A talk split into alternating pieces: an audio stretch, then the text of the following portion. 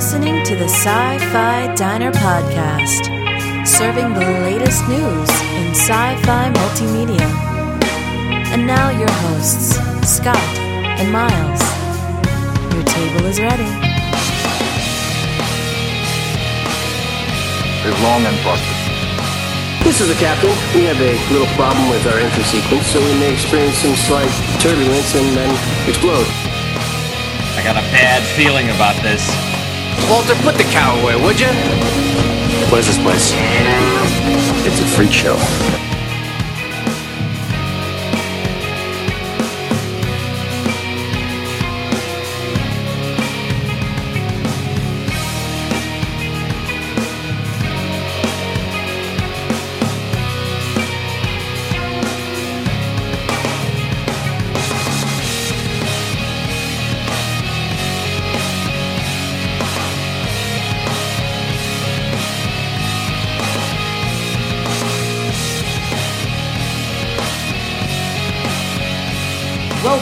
To the Sci Fi Diner Podcast. This is episode 163. I'm one of your hosts, Scott Herzog. And good evening, I'm Miles P. McLaughlin. And Miles, tonight is a good night. It is the last show that we do before we head on down to the Farpoint Con. I am so psyched to be going to Farpoint. I can, you know, it is like coming home, and I'm very sad that I unfortunately will only be able to spend one day there.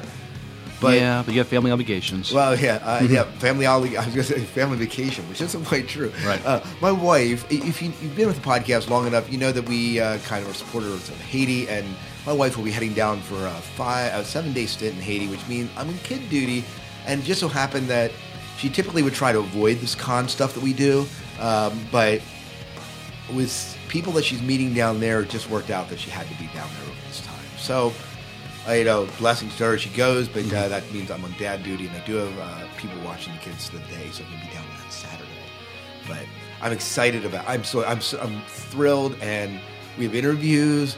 Um, man, we have tons of interviews. Uh, All we're- right. we're interviewing every single person there except for, Uh, uh, sad to say we can't talk to Felicia Day. But, unfortunately, well, maybe we'll talk to her, say hi to her, but not Yeah. get to interview her. you'll get my picture with her. Uh, we, we, we should definitely do that. but hey, listeners. David if- Moulton will. yeah, right. Yeah. So, listeners, if you're going to be at um, Farpoint this year, let us know. Maybe we could uh, uh, meet up with you or something. I know that Neil is. I'm sure that Turpet is. and, Sure. Uh, Mhm. Chris, her husband. I'm, I, I think that the Frasers will be there. I didn't actually check. I think the Frasers will be there. We'll probably see Lou there. Yep, yep. So he'll, he'll definitely be there. Felicia's here. Are you kidding me? Oh my gosh. Lou, are you going to What- bid for? Uh, One of the biggest fans. you, you going to bid for a, a lunch with Felicia Day again this year? Maybe I'll have to go against him. I don't, I don't have money, but. Um, that is, uh, yeah. So, so a lot of good friends. Mike from Browncoats Redemption. I met. Oh yeah, I'll Oh, see Mike too. Yeah. we- see, we have this whole family that we kind of go down to. It feels like we go down to visit, and so Right. So this is going to be wonderful. I'm looking forward Steve to it. Wilson, uh, Mhm, Steve Stephen. Childs, who has been absolutely awesome to us. Absolutely. And you know, um, we mentioned David's name uh, because I'm only down there Saturday. It just so happens that this year, I was like, I'll go down Saturday because that's when all the interviews are. Well, it just so happens that this year, the way things got set up, only one of our interviews is on Saturday. We're interviewing the guy from Revolutions and Once Upon a Time. Mm-hmm. Um, don't have his name right on my fingertips, but um, should. But the rest, Giancarlo Esposito. Oh, Miles, thank you for being that fountain of useful information. in Sometimes. I, sometimes I can. You know, Yeah, sometimes you pull it out of the bag. Right. Uh, and then, but then the rest of our interviews are all scheduled for Sunday. Okay. So he said, well, rather than Miles flying solo, we've had David on before. He was on with the Terminator podcast we did, oh, about a year back. Mm-hmm. And um, so we're going to bring him on. He's going to be kind of a co interviewing and just hanging out at the con be and my- covering the con. Be my wingman. Yeah, be definitely. so, um, and so David's an all around neat guy who's excited to be able to do that. So, And he's a podcaster himself. So yeah, check out the Landcast if you are interested in finding out some of the local things that go on in this little hub called Lancaster County, Pennsylvania. Right. Which most people think Amish live here, but um, you know they, they do, they do, They do. Uh, uh, what people don't know about you, Miles, if they've never seen you, is that you really are Amish. right, right, Right. absolutely. Right, right. Mm-hmm. Which explains the glass of wine that you had earlier tonight, and uh, Explains that too. Yeah. you know, and the car you're driving out. No, I'm just kidding. Mm-hmm. Um, but anyways, so we are very excited about Farpoint and uh, seeing everyone down there again. It's Oh, yeah. it'll be like I'm trying to get a panel set up so that we can uh, do the whole panel thing regarding um, Fringe. Fringe. Good, Yeah, good, so good. Neil said he would sit on the panel with us. Again, Oh, good. So, well, he did the last time, but the last time I had to do it, you were somewhere else. Yeah, I couldn't make it for Oh, Sunday. Yeah, Sunday you couldn't be Yeah. there. So I covered for you, man. I'm good. Thank you. You'll have to excuse my cough tonight. I'm going to be Yeah, doing this time it's it's Scott's turn to Yeah. be um, sick as a I'm the dog. cougher. I'm going to try. I have uh, my mute button within reach, so if I can hear it, feel it coming, we're, we're good. Mm-hmm. All right, well, let's move into our show tonight. What is on the menu? Should I read this lady's name? Start off. Yes, uh, so you had a chance to interview a real live astronomer. Yeah, so this is Susana Deustua from the Hubble Telescope. She's working with the James Webb Telescope. So it is our first scientist I think we've ever had in the show. That may not be entirely accurate, but it's the first uh, uh, scientist in astronomy, definitely, that we've had on the show. So that's awesome. What else is on the docket? Well, we have a we have a winner who responded to the trivia, so we'll be announcing the, the winner for the, our last uh, trivia. And in TV news, um, Walking Dead will be back, but we thought we could look back at some of Walking Dead's uh, season three's most shocking moments so far. Um, and movie news, we announced a while back that JJ was not going to direct the, the, the new Star Wars movie, and so th- this news is a little old, but I thought it'd be good for Scott and I to converse about it. And it's, it's At still- our two cents. I think it, the news broke like the day after we recorded our last podcast, so we haven't recorded since. So. But uh, so JJ is directing Star Wars Yeah. episode By the way, Sci-Fi Christian beat us to this story. We got to take him down. all right. Well, we'll have Take to. him- You hear that, Matt DeBono? Take him down. Not Ben DeBono. Sorry, I'm just combining them all. But anyways, go ahead. And in in, in uh, this week's twist, um, so Abrams talks uh, Star Trek Two, um, teases the Relentless sequel in new in some new footage, and we'll also air the Super Bowl ad that was um, there. And um, we're gonna be doing our sci-fi rerun. We're gonna be reviewing Blade Runner. So I thought for our sci-fi five five, some good, uh, some great uh, Blade Runner quotes. Yeah, very good. Mm-hmm. Awesome. Well, let's move into our trivia tonight. Yes.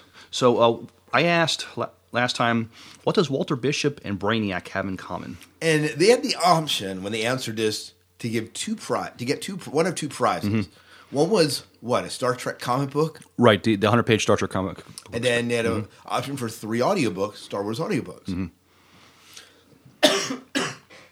And um, so the winner for the, the answer to this, this, this trivia question is um, is John Noble. John Noble, he he is what Walter Bishop and Brainiac have in common. Yeah, actually, and there's one other commonality. Yes, They both had lobotomies. that is true. And that is the answer that we Mm-hmm. got in. And I said, that is a good answer. we'll accept that. We will accept that. Mm-hmm. So, um, code word was Cortexiphan, and our winner, Our winner. Mark Wilson. So Mark, congratulations. We will get that out to you. I will have to get your address from you, and uh, I have your email, so I'll just harass you via email for that. Mm-hmm. So, So yeah, John Noble is going to voice um, the Brainiac character in this upcoming Superman animated movie, which I'm I've seen the trailer for. I'm really looking forward to. awesome, awesome. Well, thanks for bringing us the trivia. Sure thing.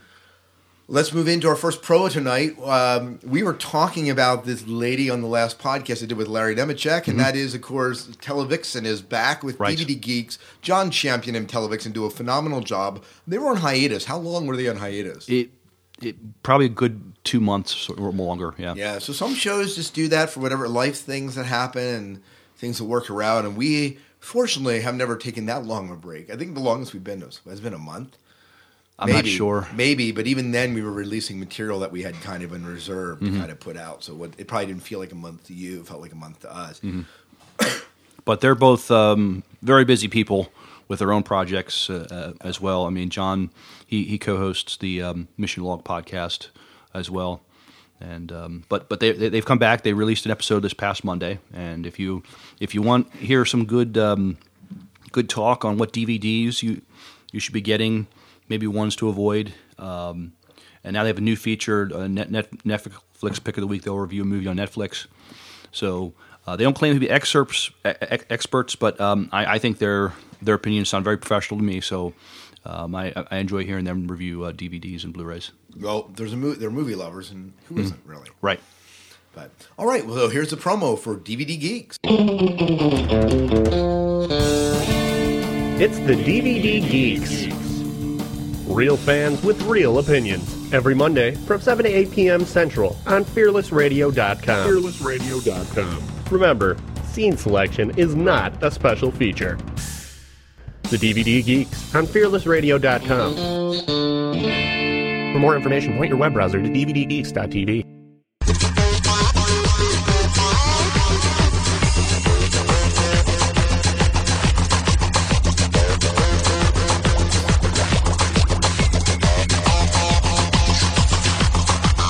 And we are back.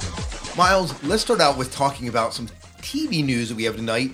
And uh, rumors have it that uh, we have some Walking Dead that's coming up. Right. Uh, so, Walking Dead. By the time this episode will air, I mean, Walking Dead will have already been out. But I thought it would be good if um, so. This article on Blastr, they have uh, some of uh, the 13 most shocking moments of season three So far. so far.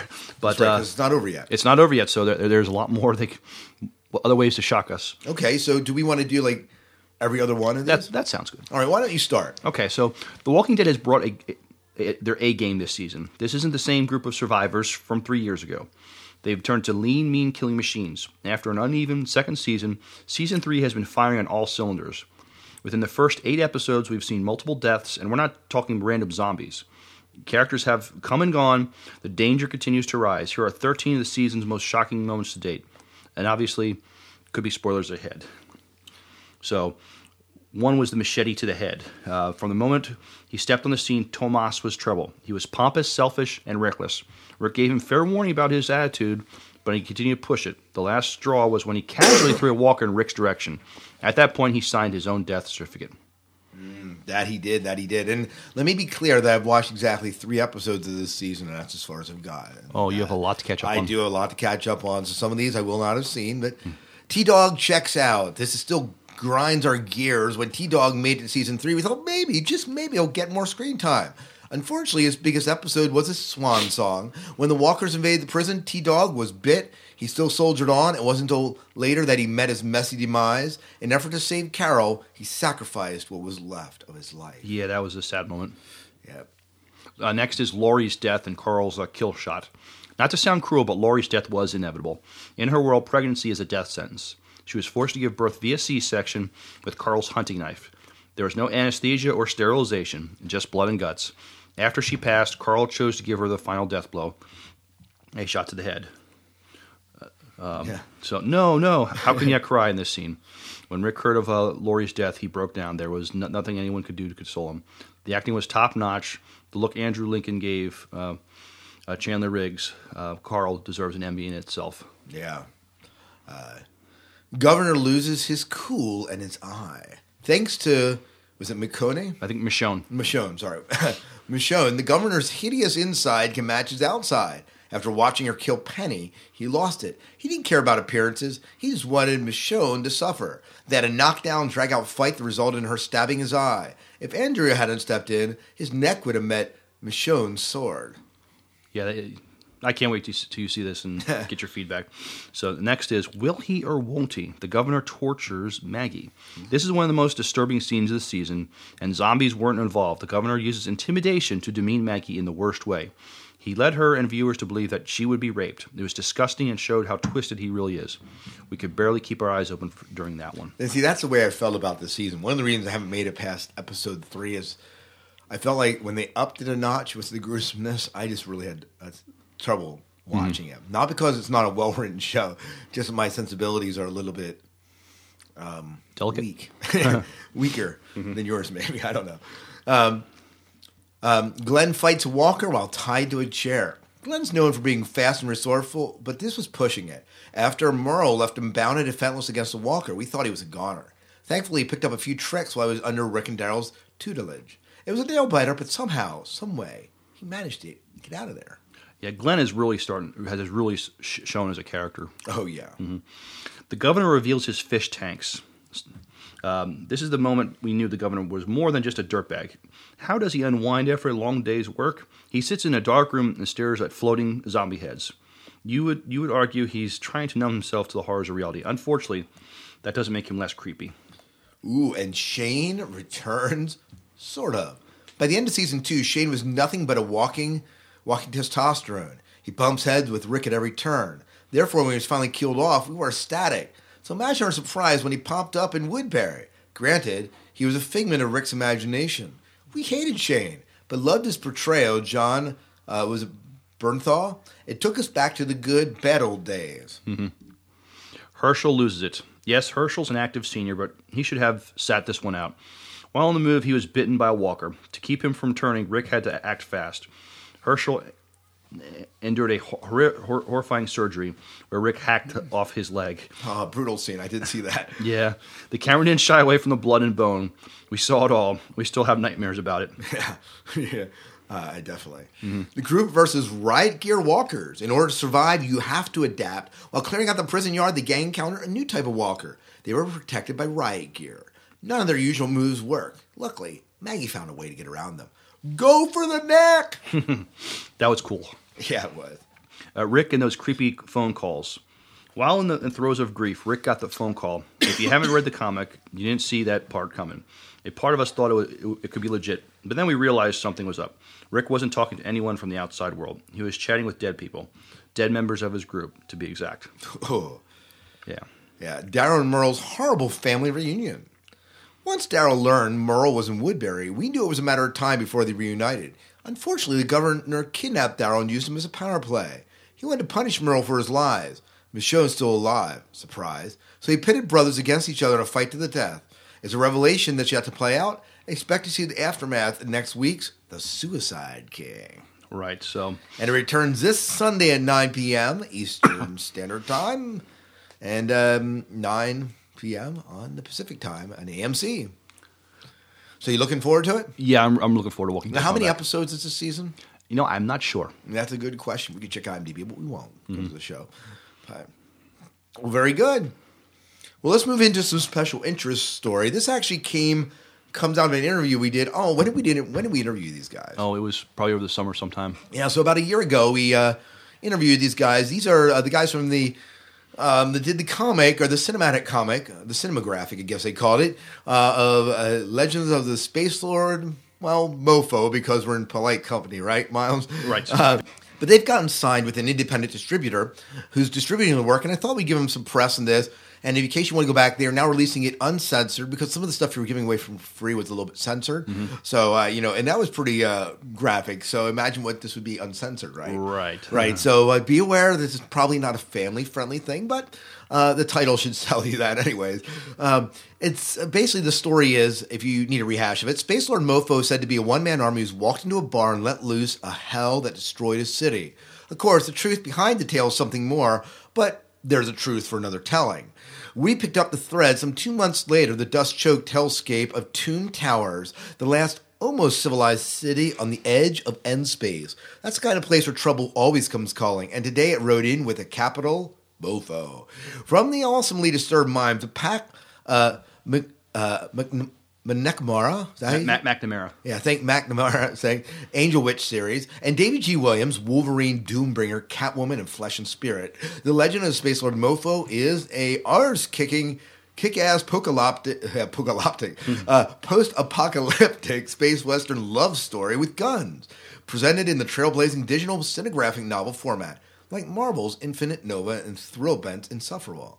The Legend of Space Lord Mofo is for a mature audience. Well, not for kids anyway. We're not sure about the mature part. Yeah, I wonder why they use that word mature. Yeah, I mean, what are we talking about here? There's nothing mature about it. Yeah. So the the first episode's been released. It's 196 panels, 28 pages. Uh, follow that with Why Digital, and then they have a 22 page Meet the Ironclad Imagineers making featurette. So they have a lot of different stuff that they're doing here. Um, but that is available. Oh, I sh- I'll probably have I'll, I'll have the link somewhere in there. But they are they're with um, they're they're with this company, and mm-hmm. unfortunately, I'll put the link in the show notes because for some reason it's not here, and I thought it was. But but anyways, if you haven't checked out their comics, you can ch- check it out. Their, I'm sure check it you- out their website as well. I'm sure if you, you Google you know Space Lord Mofo, you'll probably find it. Yeah. So Miles, why don't you tell us some startling revelations? All right. So Miles, why don't you tell us some startling revelations, something we are unaware of? Well, it's probably a little old news now, but I think it does bear mentioning, and I think it's be good if Scott and I converse about it a little bit. So, we announced before that JJ was not going to direct Star Wars Episode 7. However, it seems he has a change of heart. So, last we heard, JJ Abrams from Star Trek and Lost, he wasn't too interested in tackling the upcoming Star Wars trilogy. Looks like we, he might have spoken too soon. The Wrap is reporting that Abrams has signed on to direct Star Wars Episode 7.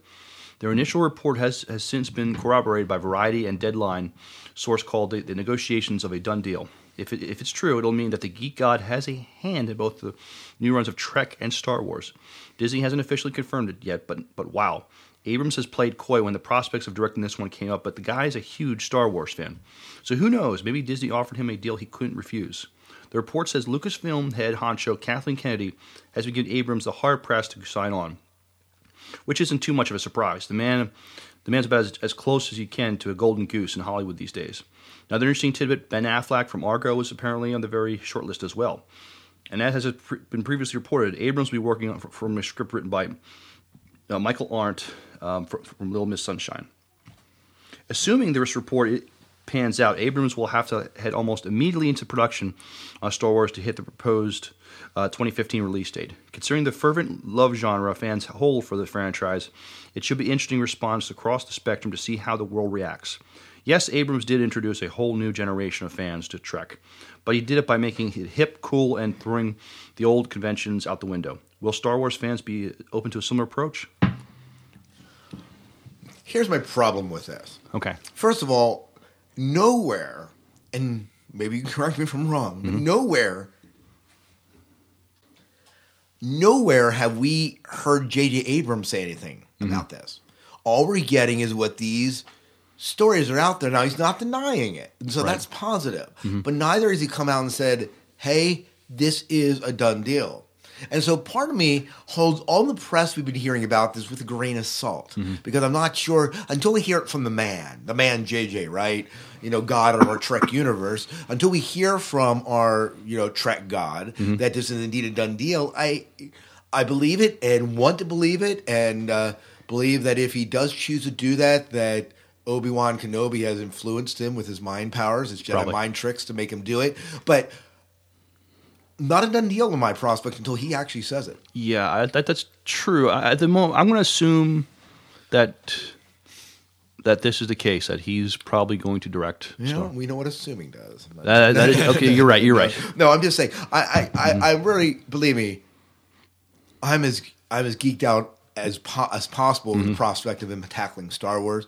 I think that he will bring a freshness to it, a, a vitality to it. I think it'll stay with the same feel of the movies, but be a fresh take on the movies. And so, absolutely, totally gung ho about this.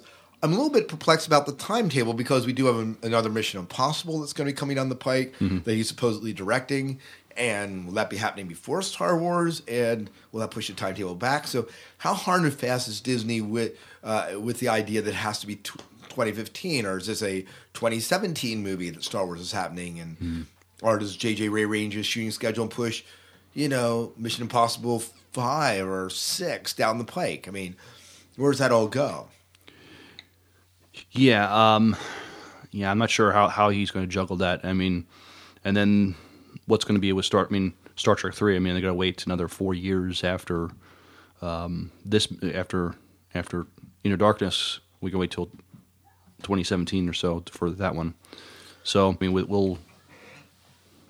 I mean, he's got to be juggling a lot, a lot to, to make this happen. Now, do I think he, he can direct Star Wars and do a good job with it? Sure, I think he can. I mean, yeah, he is a fan of this of the franchise, but he hasn't worked with the franchise, and so I think, I think he, I, I think if if he if he is given a shot with Star Wars, I think he can make it really good. Uh, yeah, and there's no doubt that if JJ gets his hands on it, he'll do a stellar job with it.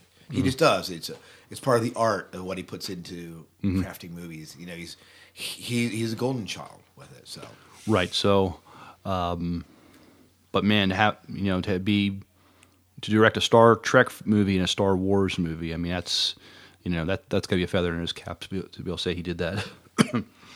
right. So, what do you think, listeners? I mean, is uh, J.J. Abrams directing Star Star Wars good idea, bad idea? L- let us know. Please do that. Where are we moving into this week in Trek? Sure, let's do that. Well, before we play, play trailers, uh, uh, A- Abrams uh, he, he teases the relentless sequel uh, and some new footage. though he, he talked about a lot about Star Trek Into Darkness over the past several months, J.J. Abrams m- makes it a, a point not to reveal too much. Ain't that the truth? Luckily, his latest interview with the flick is, is spliced with some new intense, new, new footage, so we get some nifty details regardless. A new feature promoting the sequel has surfaced, featuring interviews with Abrams and the cast, and Abrams promises they're upping the ante this time around. Uh, uh, judging by the footage, he is not exaggerating. We get to see even more of these insane FX set pieces, though. The director also says each member of the Enterprise will have their own moment to shine. We've been hearing for a while that the story is is heart and heart rendering. So here's hoping uh, Abrams can uh, find the right balance. Yeah, here's a clip.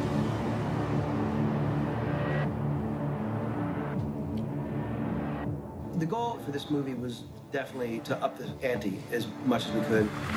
There were a lot of characters that people were anticipating seeing. Kirk and Spock, Bones, Scotty, Uhura, Chekhov, and Sulu.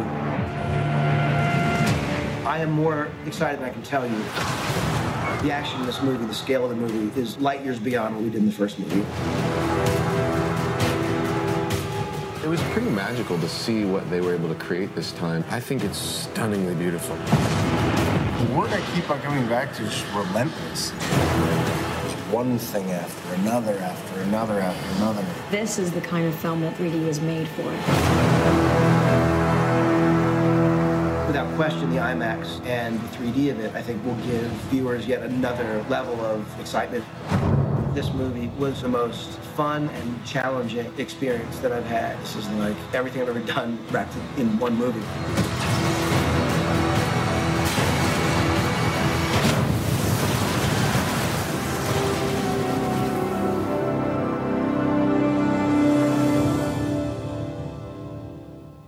That's kind of nice to hear him talk about that. Oh, Hear yeah. the actors talk about it. I, I think what, what well Zoe Saldana said this movie was made for 3D, and um, I think she's right. I mean, this is um, a lot, lot of stuff in this. You know, Is any movie really made for 3D? I mean, come on. Mm-hmm. But you're saying this one is? well, she says it is, and I'm thinking she might be right. Um, You just believe the hot chick. You- know, anything they say, you'll believe, Miles.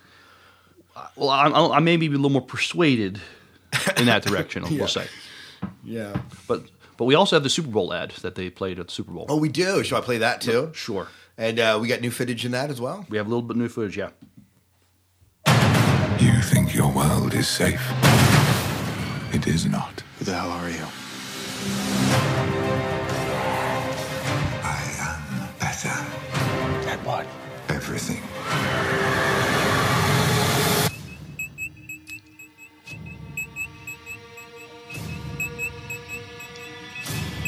Shall we begin?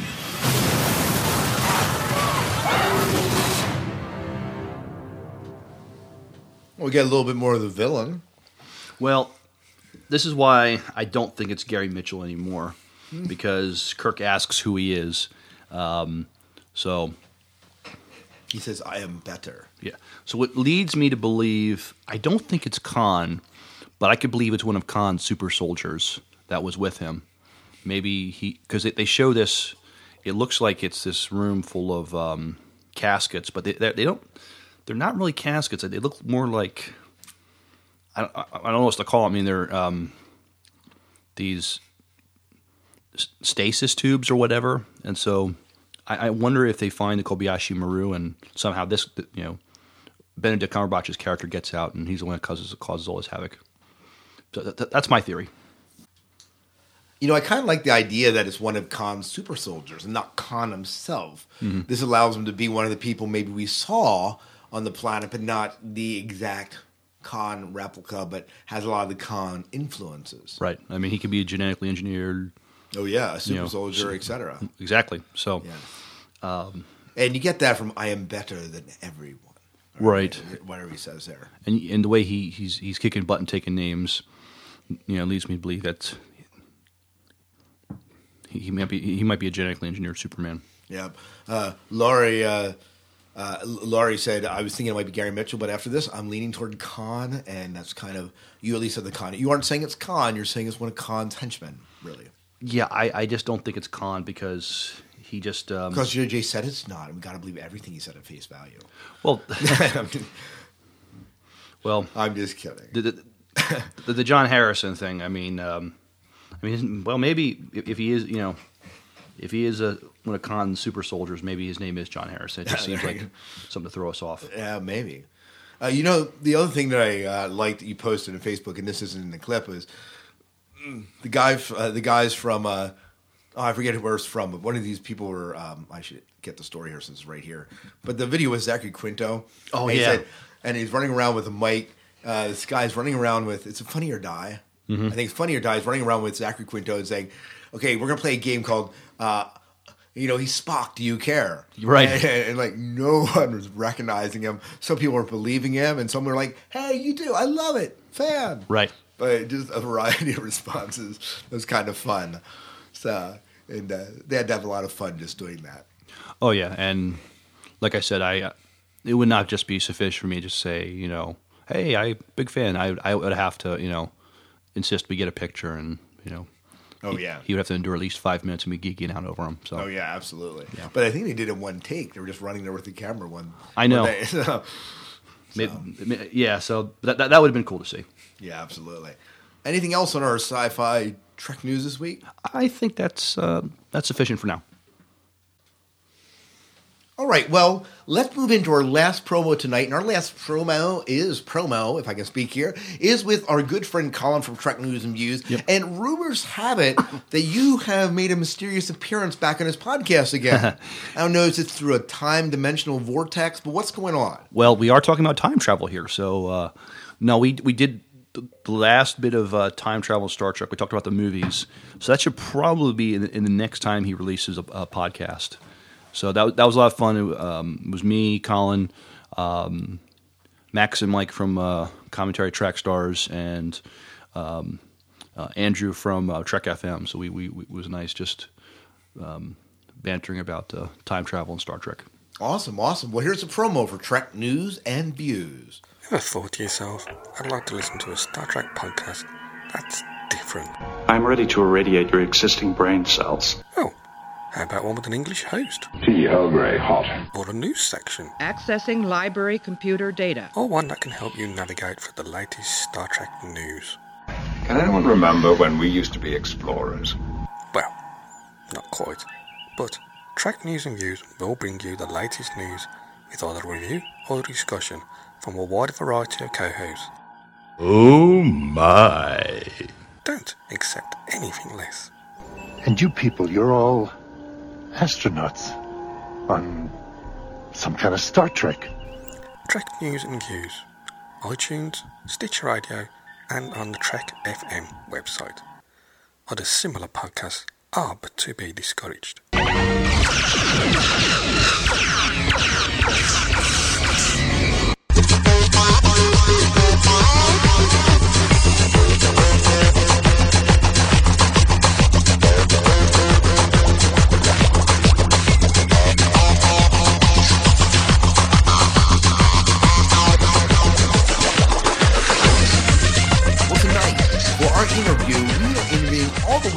Was it 34, right? Right. Right, right. And it was this was an interview that uh, I happened to land, and Miles decided that hey, work was more important than con.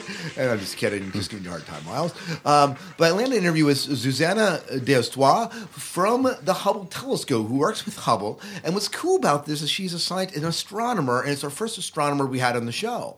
Right. And this- Occasionally, we'll give you real science on the Sci-Fi right? podcast. And uh, this is one of those occasions. She's working in particular with the James uh, Webb Space Telescope. They had a nice little display there, and again, they do a beautiful job of photographing space.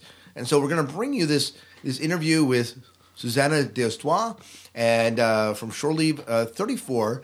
And if you get a chance, please come out to Farpoint. Come out to um, come out to Shore Leave. They these conventions do more than just give you science fiction geekery. They do that, but then there's also a lot of real science. Uh, Oh, that's, yeah. uh, that's often here. You'll Mhm. hear it's a con that if you're interested in writing, podcasting, it can give you some hands-on experience with that. Uh, crafts, games, you name it. It's a great thing. But this is with Susana Deustua from the Hubble Telescope.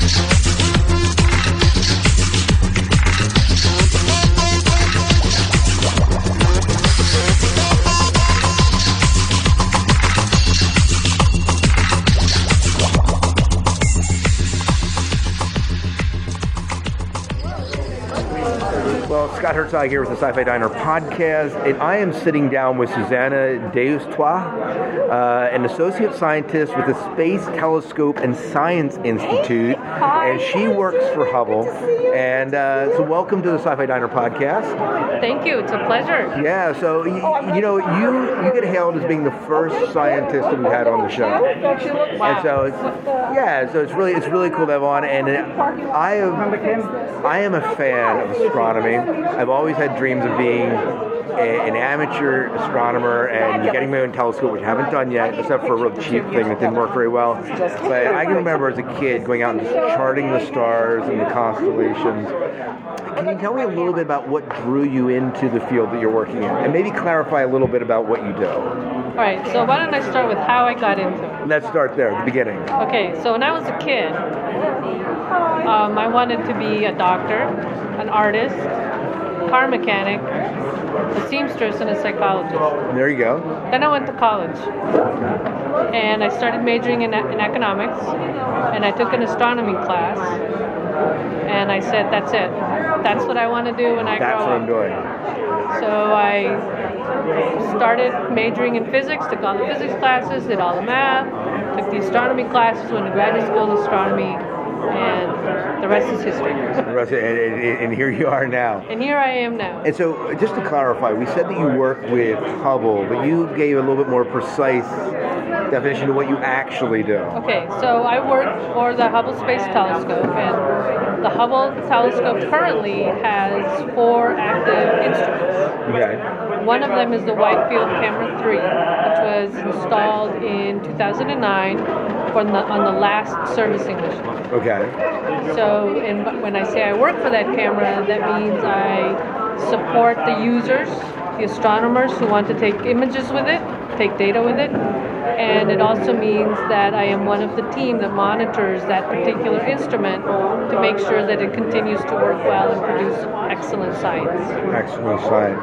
And so, uh, and, and so, does it bring down images every day that you're pulling? Every day. Every day. Every pulling? day we get several hundred images from the Wide Field Camera 3 alone. And you get to and do you get to see them right off the bat? We do. We get to look at them as they come down, um, mostly, and in fact, primarily, to make sure that the, that the cameras are working as they're supposed to. Right. But right. we let the, you know, the people who requested the data are the ones responsible for analyzing Right. and getting all the science out of it. We don't do that. I've always been so amazed by the Hubble images in general, just because how beautiful, how beautifully it photographs the sky. Mm-hmm. You know, it, it- it's incredible the images it pulls in. It is.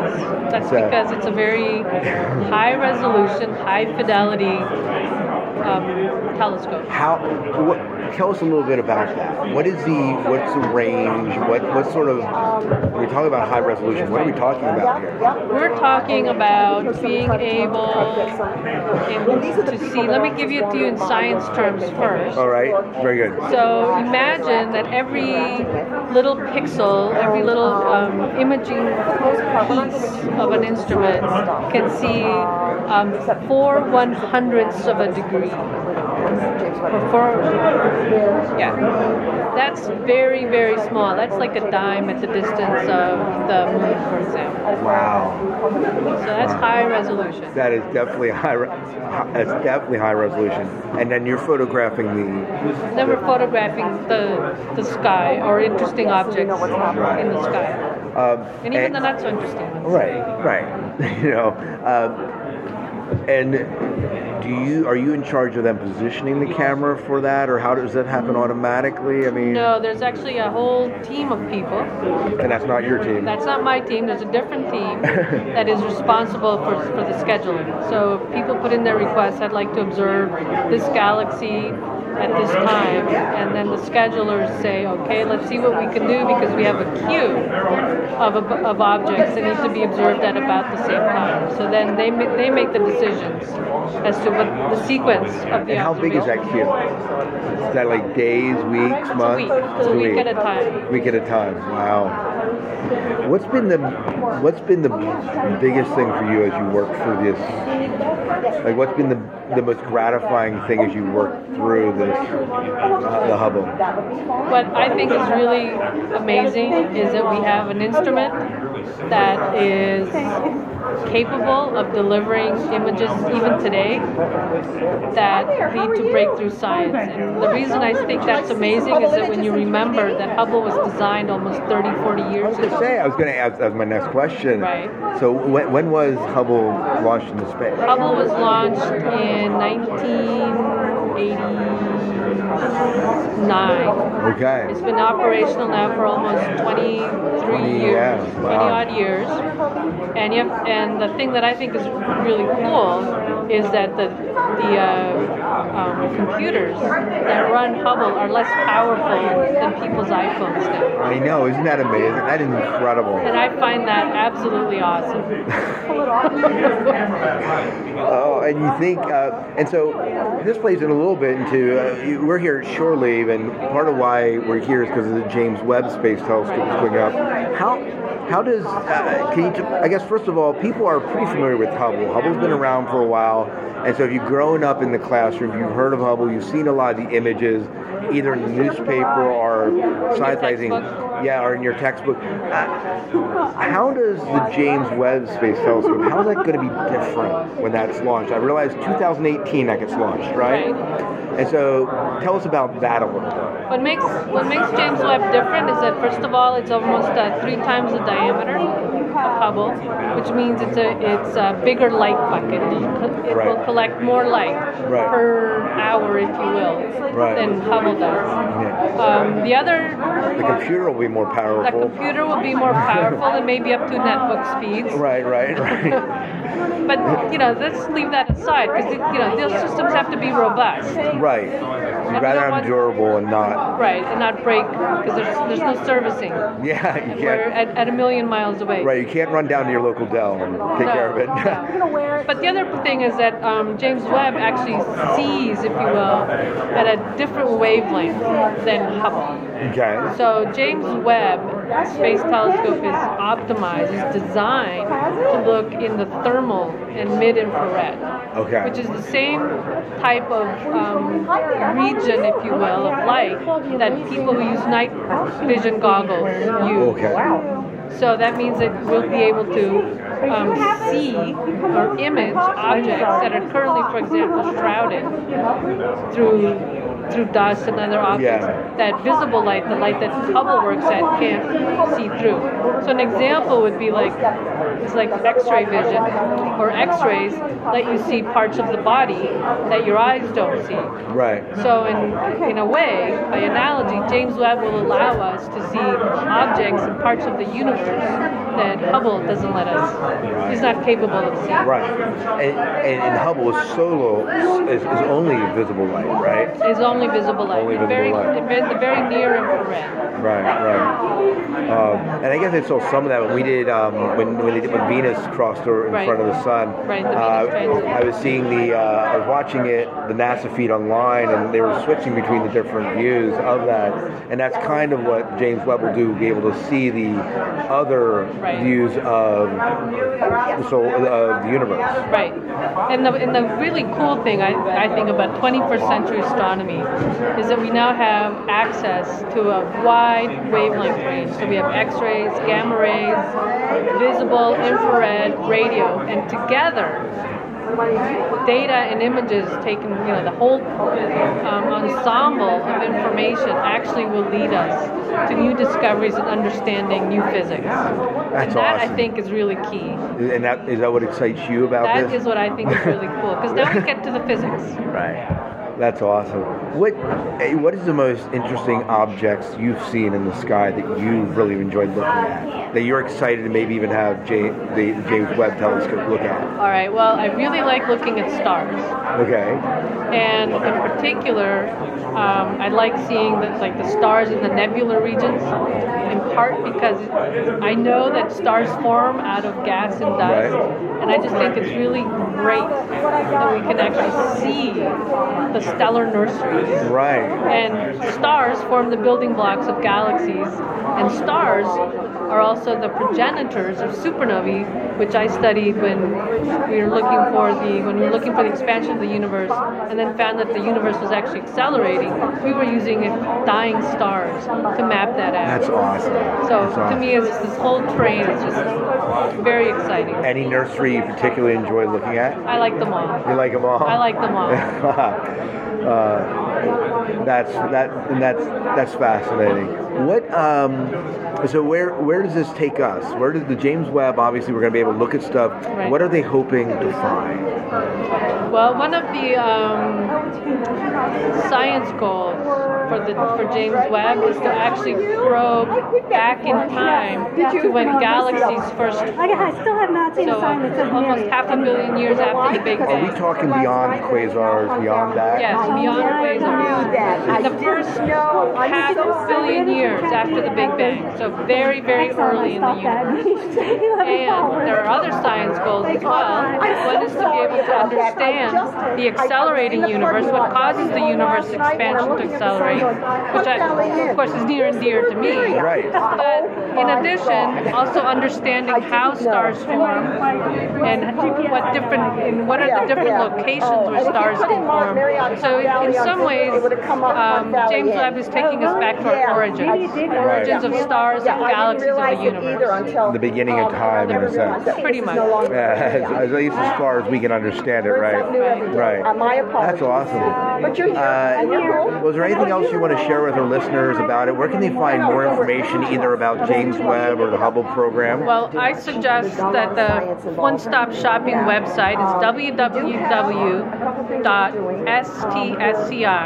www.stsci.edu, which is the home for the Hubble Space Telescope and and is will be the home for the James Webb Space Telescope. And from that website, you can find links to Hubble, to James Webb, to Hubble site, to the Art Data Archives, and all the awesome images that you see in the newspapers. You can download them your, for yourself. Yeah, put them as screensavers or something. They're, Absolutely. beau- they're beautiful. Absolutely. Absolutely. Thank you so much for sitting down and chatting with us, and um, and uh, we look forward to hearing more about James Webb as we uh, as we get closer to the time. Well- That's going to be here before you know it. Abs- It's almost like tomorrow. It is. Well, I, I, maybe that's a question before we sh- before I turn off the microphone. How long you been working in James Webb? I mean, when was that? When did that really start?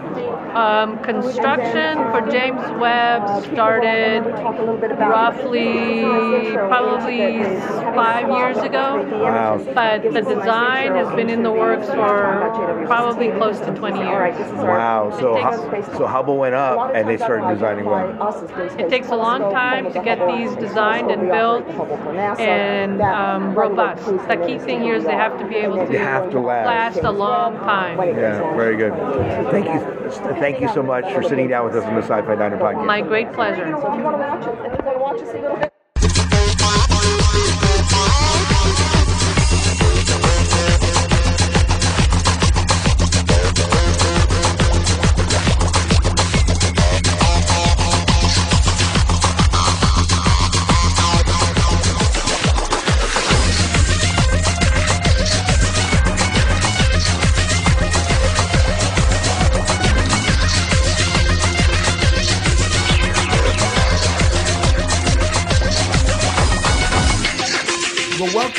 We hope you enjoyed the interview tonight.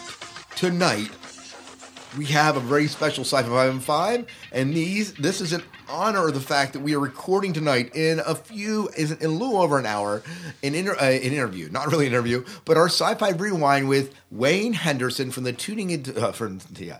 From the Tuning In with Wayne Henderson podcast. No, that's not quite right. But from Fringe Casting, the Lost Casting podcast, and Mr. Careless himself, Jim Arrowwood, is going to be with us tonight talking about Blade Runner.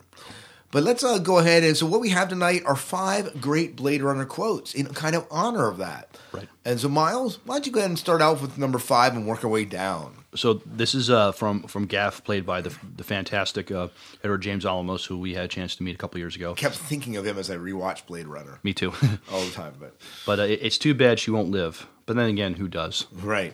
Number four, Deckard said replicants are like any other machine. They're either they're either a benefit or a hazard. If they're a benefit, it's not my problem. Right. Number three. This is from Priss. Must get lonely in here, JF. JF Sebastian says.